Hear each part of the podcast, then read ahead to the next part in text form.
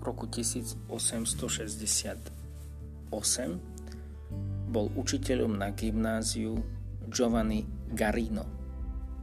Na sviatok svätého Blažia bol v kostole a dostal požehnanie hrdla ako všetci ostatní.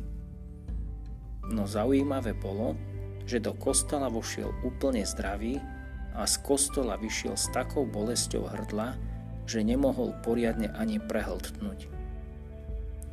V tých dňoch prišiel do Mirabela i Dom Bosco.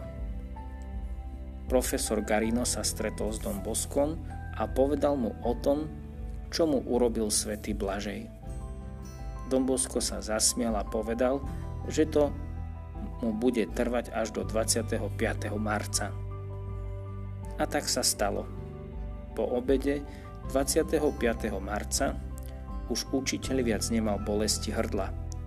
Spomenul si na slova Domboska o tejto udalosti a porozprával ju svojim študentom, ktorí ho ešte viac začali obdivovať.